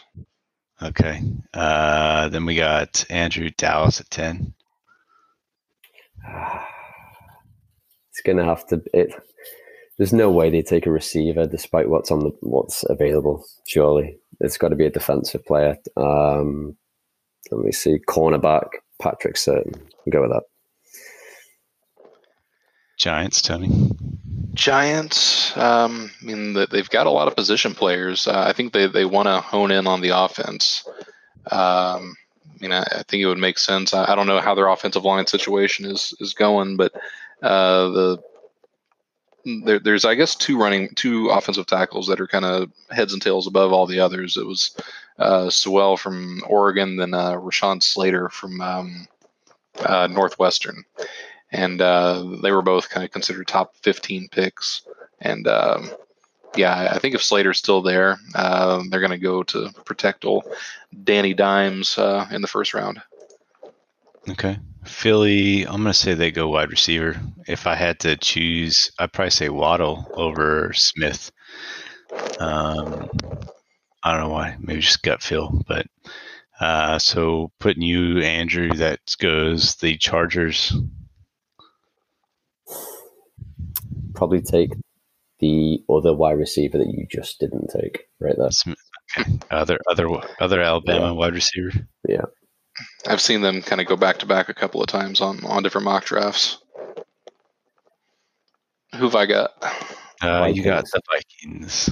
I need to just pull up a list here. Vikings, man, they. I mean, it looks like they're they're committed to Cousins, although there's not exactly any quarterbacks left at this point. Um, yeah, I mean, I, I, think they're set on their their offensive skill positions. Uh, I don't really know what their secondary situation looks like, but uh, I know there's. I can't think of his name. He, he's got, he's got a pretty cool name. Uh, there's one safety who's way better than all the others. Uh, whoever that safety is, I think that's who they'll go with. That makes sense. Um, New England Patriots. Man, what a mess. I know there's a lot of potential Jones rumors at quarterback for them, um, but they also have a lot of holes. I just don't know if Belichick would actually go. The question there, though, is if if you're saying Jones is still available, who are we hypothetically saying are the first four quarterbacks that went at picks one through four? Yeah, so you would have. I'm thinking you'd have Lawrence. You'd have Wilson. Fields, Wilson, and then Trey Lance. Okay. So that so that means the 49ers don't take Mac Jones, as a lot of people are saying they may. Yeah, I I can see the 49ers maybe going Fields and Jets go Taylor. Yeah, Fields is interesting just because I've seen him all across the map, and obviously it only takes one team to fall in love with him. But I've seen him going as high as two to the Jets, and I've seen him slip into the second round. So who knows what's going to happen to him? He could have a an Aaron Rodgers situation, or yeah, he, he can be gone uh, before the uh, the 49ers even pick. Yeah. Well, I'll I'll just say that let's just assume that Jones is still available. So Patriots are either going Jones or you're going to see some weird, just like defensive lineman pick, like some interior defensive line. And so that puts Arizona up for Andrew. And, and just before I mention mine, I just want to keep in mind we've only done one trade, only one it's trade okay. here. It's okay. Let's just run through it. We can get, we can do a mock uh, later, but uh, this is fun. Just going to run through. I think a cornerback. They let Patrick Peterson go in free agency. So I, th- I think one of the that makes sense. A couple of those guys in that area, uh, Jaycee Horn, Caleb Farley, maybe one of those guys. Okay, that puts the Raiders uh, on you. Raiders at seventeen. Um, yeah, I mean it makes sense that they need to go. I mean, ever since they lost, uh, oh, due to the Bears, I'm drawing a blank. Rodney Hudson. No, um, uh, Mack. Khalil Mack. Yeah, ever since they traded away Mack a couple years ago, I don't think they've really had any kind of kind of pass rush. Uh, I mean, I'll go ahead and say edge rusher. I mean, whether they're going going out uh, outside linebacker or defensive end, I don't know. But yeah, I'll go ahead and say edge rusher to uh, try to shore up that defense. Okay. And I guess I get Miami again. So we just took the top running back and I'm going to say they take the next best available wide receiver. So Waddle, Smith, Chase are gone. So that gives you the number four wide receiver on the board, which I still think gives you some some good possibilities. I think it's what Bateman and uh, Rondale Moore that I think are the two that kind of fluctuate. And, and Toney and yeah, Terrace Marshall, Bateman, Elijah Moore. Elijah Moore there. Yeah, it's so.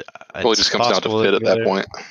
Yeah, I mean they they're not in a bad spot because they still have they still have Parker. Um, they Will still Fuller. have, they have Fuller now. They have Preston Williams still that nobody remembers because he tore his ACL. Who's still not a bad receiver. They already have Gesicki. If you pick up a running back that's a pass catching back, you're not in a bad spot. And their defense wasn't bad last year. So, you know, I can see them just kind of giving, uh, putting more weapons around Tua to help him succeed. So that doesn't look like a bad pick. So, anyways, Miami Dolphins. So that shifts to the Washington football team. Do you, Andrew? Favorite team? I just love the mascot. Um, I'll probably go with a defensive player, um, linebacker.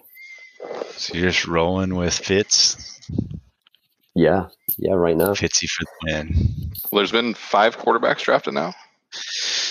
Yeah, you can go. What? Who, who were we talking about earlier? I don't even know who the sixth one is at this point. from Florida.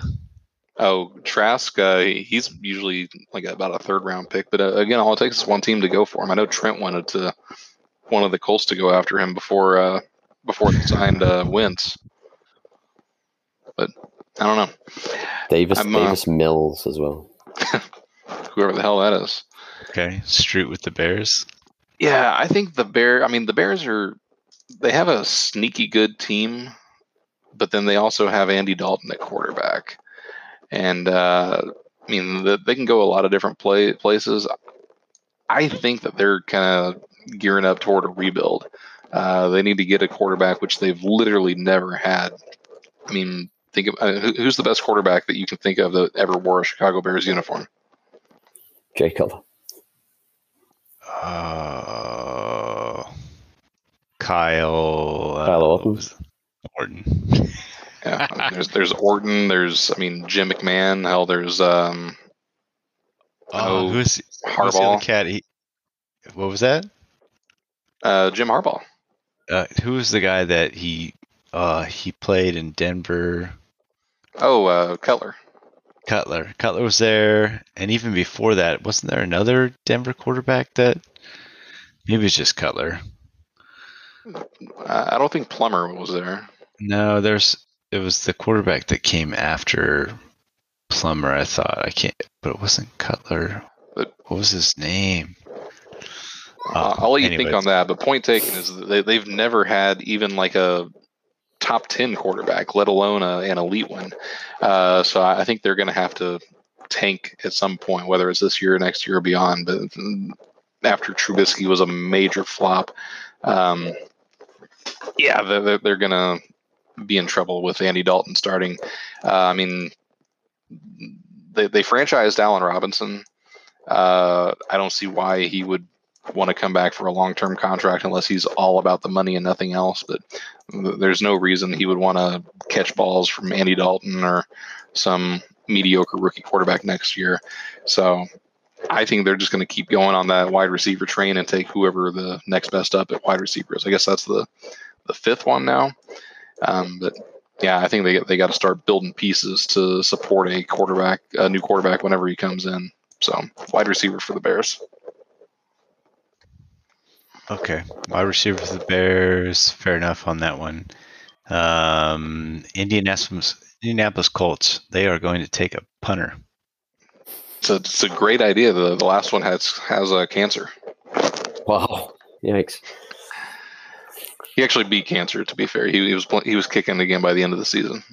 Well, you can never have too many backup punters. It's it's a position that gets overlooked way too often. It's a bold So call. that's that's the Colts punter. Okay, Andrew Titans.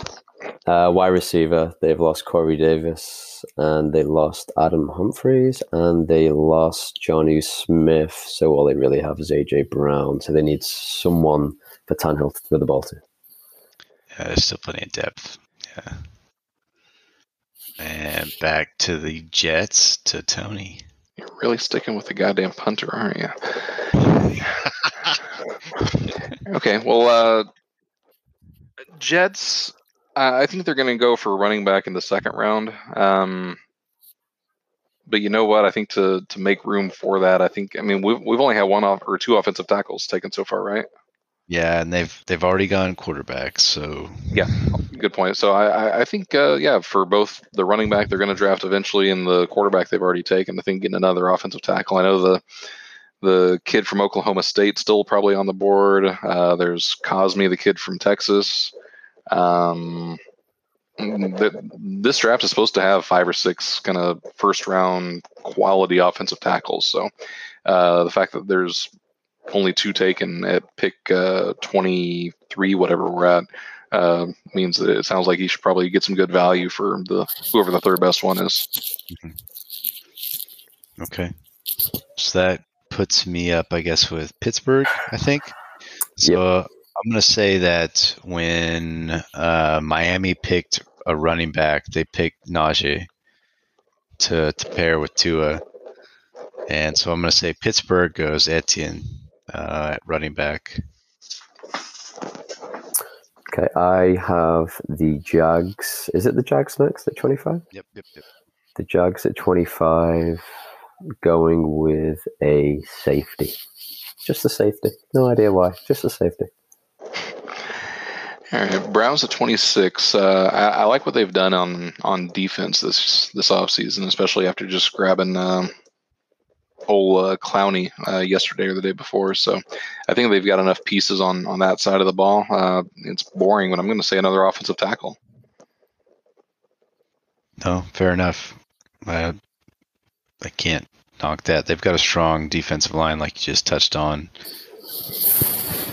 Good linebackers. They have enough wide receivers. I think got depth, depth at running back. And they might have some secondary needs. I don't know if uh, a cornerback would be a better move than than a tackle, but yeah, that's Who that's my choice, my uneducated choice.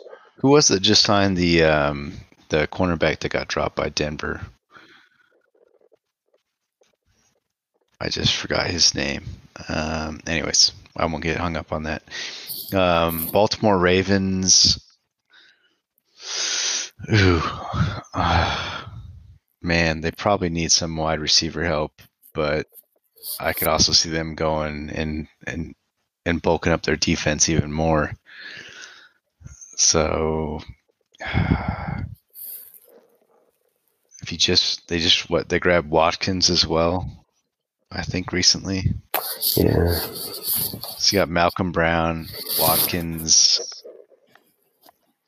and that's about it. The best thing I ever did in my life was trade Sammy Watkins to Tony in a dynasty league. It's the best thing I've ever done.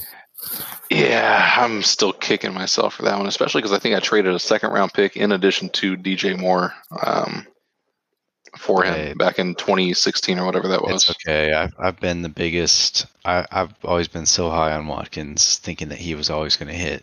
And The guy had so much potential. I mean, what they were saying he was doing at Clemson, if he can just figure that out in the pros, but he just never did. See what he got drafted at the Buffalo at the Bills first, right? That's where Yep. he started out. Like like fourth Ah. overall. I think they traded up for that pick too. Has so much potential. Anyways, I'll say they go wide receiver because they need some depth there. Uh, something after that abysmal passing offense last year. I have New Orleans, I believe, at 28. Um, offensively, I think they have almost everything they need. I don't know if there's another tight end available, really, or should be going in the first round 'cause I think they may have released Jared Cook. Is there Um, another tight end? I mean, there's no one to spring. It's just this Pitts fella in the entire draft, all six rounds. Um, I'll Draft him go, again. I'll go linebacker. Okay, uh, Packers. I think it's only logical they, they draft another quarterback, right? Yes, because you got to make love nervous. That's that's what Aaron Yeah. Rodgers needs. Give them some competition in, in, in training camp there. No, uh, I I do think they stick to offense though. Um, whether they give him another weapon on as wide receiver or they, they give him more protection on, on the line, I, I don't know. Um, I'll, I'll stay a broken record here. Uh, picked it the last two times. I'll say offensive tackle again here for the Packers. Okay, fair enough.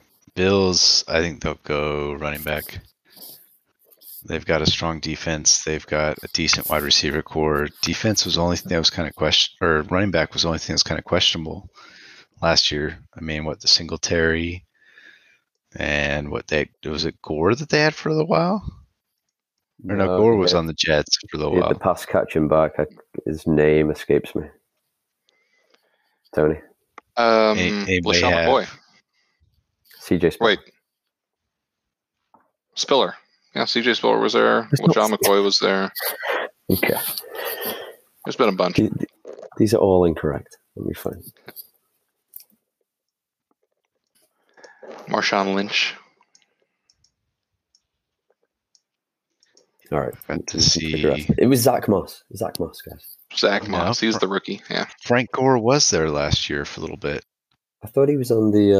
Uh, He was with the Dolphins last year, right? I thought he was with the Jets. No, he's with the Jets. He got cut. He ended up get he ended up picking up with the Bills. You know the the tail end of playoff time. Listen, he's been in the league for 50 years. Yeah, he, he's going to still be playing when I die. Yeah, 'cause it was Singletary and Moss, and then they went. They had injury problems, and I know. Yeah. Anyways, yeah, he, he's definitely not with the team right now. But anyways, let's not get sidetracked on good old Frank. Um, so Buffalo, I think they'll take a running back. So Andrew, that puts you up with the Chiefs. Well, according to this column that I'm looking at, they really need help. Uh, offensive Gee. linebacker. no, I mean, uh, off the top of my head, they really According tweak to it. my mind. Based on my research, yeah, especially that kid from Penn State. Uh, is, is Jayson Oweh? You know, you guys know who he is. Uh, yeah, probably. Oweh. I guess outside linebacker. I mean, unless there's a receiver there, they've lost Watkins. Are they going to promote one of the other guys? I don't know. I've not seen them pick up any receivers in in the uh, free agency either, though. So I- I'll stick with my outside linebacker call. Uh, 32 goes to the Bucs. I don't know if there's any easy to find stats on how many times the number 32 pick has been traded out of, but it seems like every damn year uh, that team trades it off to somebody else looking to get that final first round pick because you get that fifth year option with, with first round picks. Uh, so I, I got to assume that somebody's going to trade out of it. However, I don't have a trade partner here, so let's just say they stick with it. Uh, I mean, where are the Bucs lacking? I mean, we've already drafted like nine running backs here, so I, I don't think they're they're going to take another one of those at, at the end of the first. But uh, I mean, beyond that, I mean, they have one of the top five offensive lines in the league. Uh, they- they're not exactly going to spend a first round pick on replacing Brady anytime soon. Uh, defense is solid from from line to secondary. Um, damn, I mean, yeah, I'm just going to pick a generic linebacker there. I'm, I'm sure there's somebody offensive tackle yet again. Now that they have too many offensive tackles already, that that, that would be irresponsible. Yeah, They- let's they say could- line, let's say linebacker for them. They could trade away all their picks. They don't need them. Brady is like They could- LeBron. They, And they he- can just and he- pass. Anyone who's aging in the league who can still put in a performance and wants a vet minimum will go sign on that team. They've got nothing to worry about. Honestly, think thought that- uh, JJ Watt might might try to sign with the uh, Yeah. with the Bucs for that reason. Well, that was a a good exercise. I think if anything, like we probably within that we had a couple defensive linemen, uh, a couple cornerbacks, I think one safety. I think Two safeties. two safeties. The the general gist is it's pretty deep, I think, in terms of offensive firepower. Um, so with that, you guys ready for round two? Just kidding. We're going all six, right? yeah, yeah. Hey, um, I, I have my little game here. I got to do too, guys. Uh, mine's a quick one though. go for it. Mine's a simple over under. Uh, I introduced that earlier today when we were talking about prepping for this. Uh, just give me some some numbers here. Give me an. I think this is higher or lower than uh, the proposed uh, number I'm offering here. So, over under on the number of quarterbacks drafted in the first 15 picks of the draft. So then not just the first round. So that's just only from the. Uh, I forget who 15 is. I stopped there for a reason. But basically from the Jags all the way down to It's in New England. 15 was New England, yes. So uh, the number I had was four and a half. Uh, you think they're going to hit five or more, or it's going to be four, four or fewer there? I'm going with the over. Nate? Ah, I see. Jacksonville, New York, San Francisco. Four spot. Patriots. Yeah, I'm gonna say over. Okay. Uh, over under on the draft pick used to select my favorite Florida tight end, Kyle Pitts, uh, 7.5. Where did we? I'm trying to think back where we just projected him at. Nine. Trade with Denver. Oh. I what was what was the over under number? 7.5. So that puts him in between, at least without any trades. That puts him between the uh, Lions and the Panthers. After the Lions, before the Panthers. The only one that scares me there is Cincinnati could do it. Um, and then there's there's definitely going to be a trade there at the four spot. I'm sure of it, but we'll see. But I, I'm just going to go. I'm going to go over. I'm going to go. Maybe he's going to go eight or nine.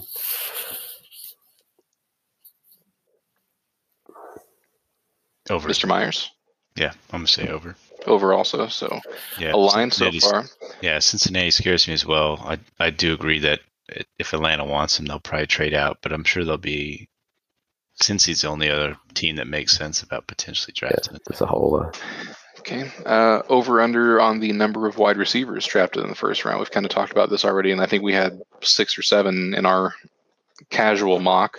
Um, 4.5. So there's the, the three that are pretty much locks between Chase, uh, DeVonta Smith, and Waddle. And then there's all those other guys that, depending on who you ask, they might be uh, go 20th or they might go 50th. I'm going to say over, and the team that's going to bring it over will be the surprising one, and that'll be Green Bay. They're actually going to help the quarterback this year. I like it. I'm getting Nate? there. Are you still thinking? hmm Thinking, quote, looking up mock drafts. No, um, it was four and a half is our number. Yes, sir. Uh, I'll say under on that one. Okay. Um, kind of an over under. It's either over under 0.5. Uh, will a kicker be selected in this seven round draft this year? Slash punter. Yeah, Uh, just, ki- sure. just kickers. 'Cause you know Nate's got a Andy's punter in the punter. first round. So it's pretty, uh, Hmm. I, I'm, I'm, I mean, sure, yes, why not? A kicker in any of the seven rounds. That is correct. Yeah, it's just 0.5, so just one has to be picked. One or more. Yeah. Yeah, one will get picked. Yeah, Jose, I'll butcher his last name. Jose Borregales uh, from Miami is being mocked as high as the fifth round. So he sounds like he's gonna Go to be the, the or go to top the guy. Colts. Colts need a new new kicker too. Punter kicker. Um, take it back. I'll be staying tuned for that. Okay, a little bit different angle here for the last question. Um, will Travis Etienne be drafted before or after Najee Harris? And for kind of an overall tiebreaker here, uh, which teams will take both guys?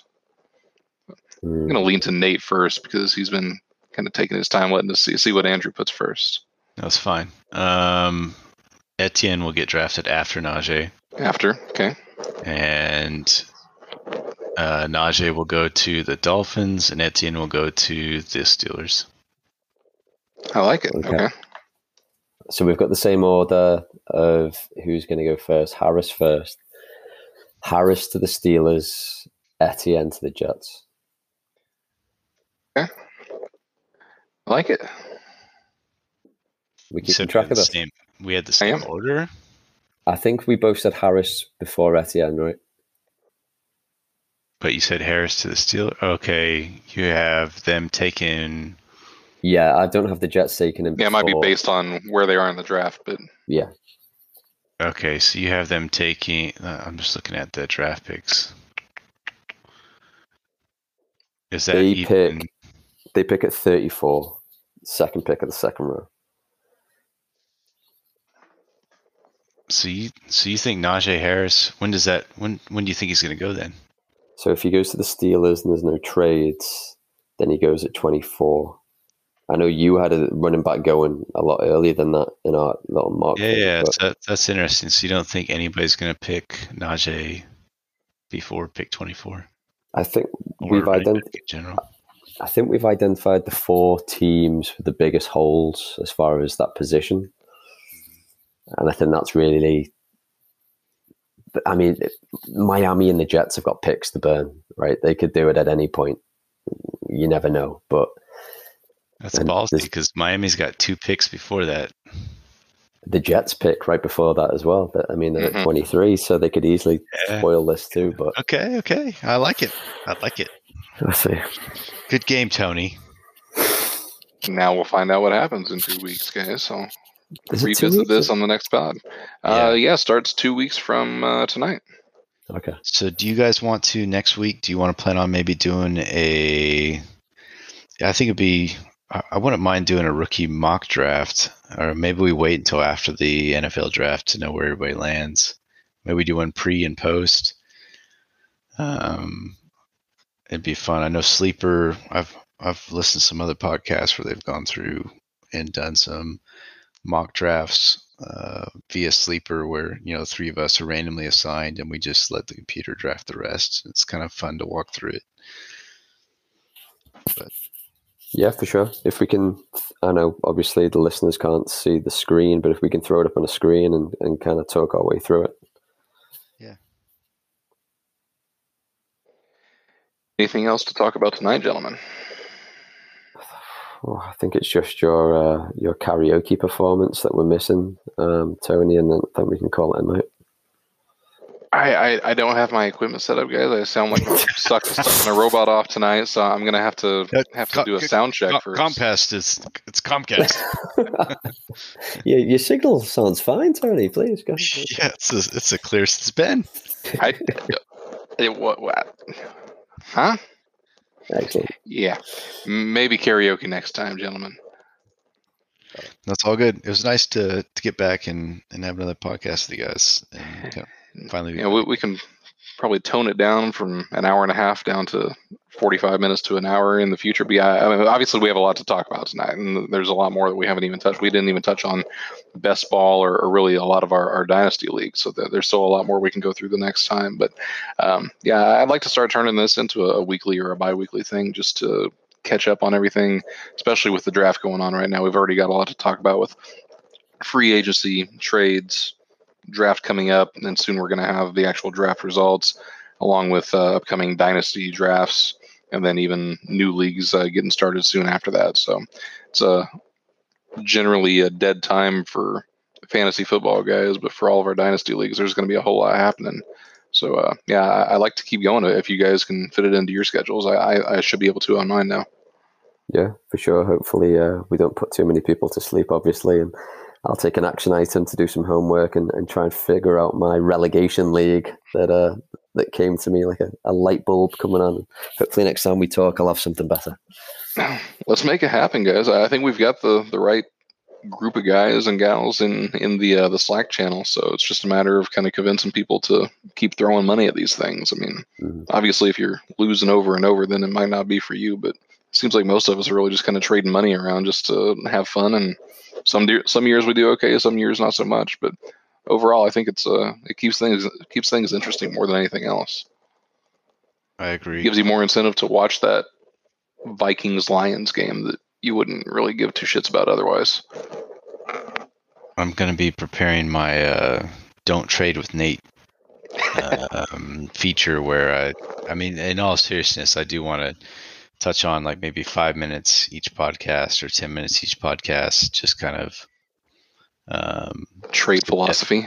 well, trade philosophy, but suggested suggested moves based on current events. And I was talking to Andrew about it earlier today, to where that's a big thing that's helped me succeed is capitalizing on what's happening now and really like momentum of players, momentum of news, and where value is swinging up and value swinging down. How do you how do you take advantage of that?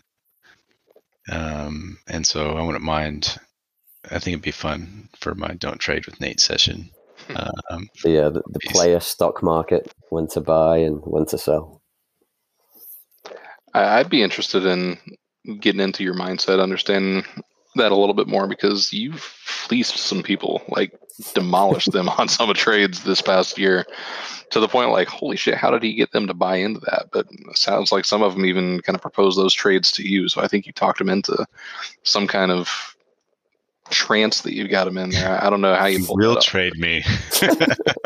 Those Jedi mind tricks don't work on me, buddy. But yeah, I would like to hear a little bit more of your strategy. Obviously, you're not going to reveal all your magic, but uh, I'd like to get a little bit more insight into how that works for you. No, I think it'd be good. It'd be good to talk through it, and yeah, I mean, secrets are what they are, and I know it's probably it hurts with my own success, but at the same time, I think it's good to help other people just to think about different ways of approaching things. And it helps helps just trade activity. You know, it's it's not always good to just be stagnant and just rolling with your team. You know, it's good to to think about ways to improve and change. Uh, and I know that it's uh, a different type of league, but we spoke to it before about the guillotine, right? And one of the main reasons that the three of us have succeeded in that is by being proactive and being constantly aware of what's going on instead of sitting back and just be like, yeah, my team did okay last week. I survived. I was the average team. Maybe I'll do it again next week. Or you could, you know, just be all over the place. Where's the value? Where's the bargain? Can I even make a trade? Trades in guillotine, rare as well. But that's the kind of thing for me. It, it's being proactive and, and just being, despite whatever league it is, just be active and you've got an edge. I like it. Let's do it. All right, let's let's call it a podcast. We'll uh we'll make a plan to reconvene next week. Bless everybody with podcast number two of the 2021 season, and uh, we'll see how much more diddling we find out about Deshaun Watson uh, between now and then. So. I was scheduled to suck this robot off 14 minutes ago. He's going to be really upset. Oh, he's going to be cranky. Oh. Don't want to piss the robot off. You've heard of Skynet, haven't you? You don't want to piss these guys off. okay, totally. Rationalizing yeah, it. Yeah. When we when you told us you got an IT job, we didn't realize that's what it was. So. Something about hardware and software, computer fluffing. Like, uh... Pays well. What can I say? no, it's all good no, we'll let you get to it, Tony, and we'll uh, we'll bless bless everybody with uh, our podcast next week. So appreciate your time. All right, take care, guys. Good night. Thanks, Good guys. Night.